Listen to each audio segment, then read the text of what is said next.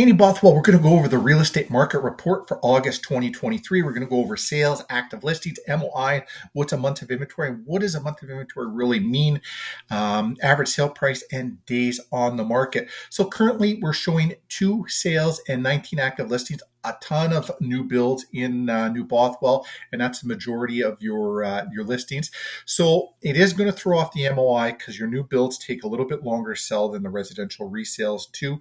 So I wouldn't say this MOI is and I wouldn't say this MOI is accurate at all because of the new builds in there. Um, again, there's a lot less residential resales that are, that are selling, so it makes it a little tougher to give out an MOI on it. Um, but if we you were looking to buy or sell a property in New Bothwell, we'd look take a look at that specific type of home.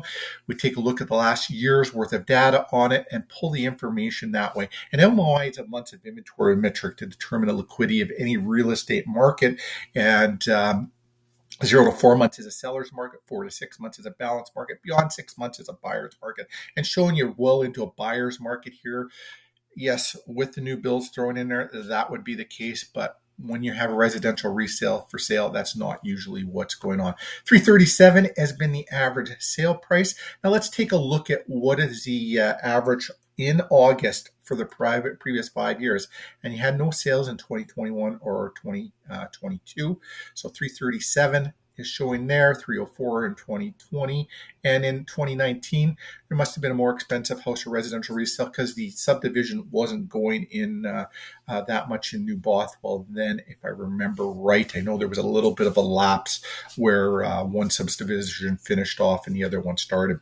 Anyways, reach out to us with any real estate related questions. We can have a conversation. We go over data with you on your specific type of home you're either looking to sell, you're looking to purchase, and uh, and help you with the uh, the process to make it as stress free as possible.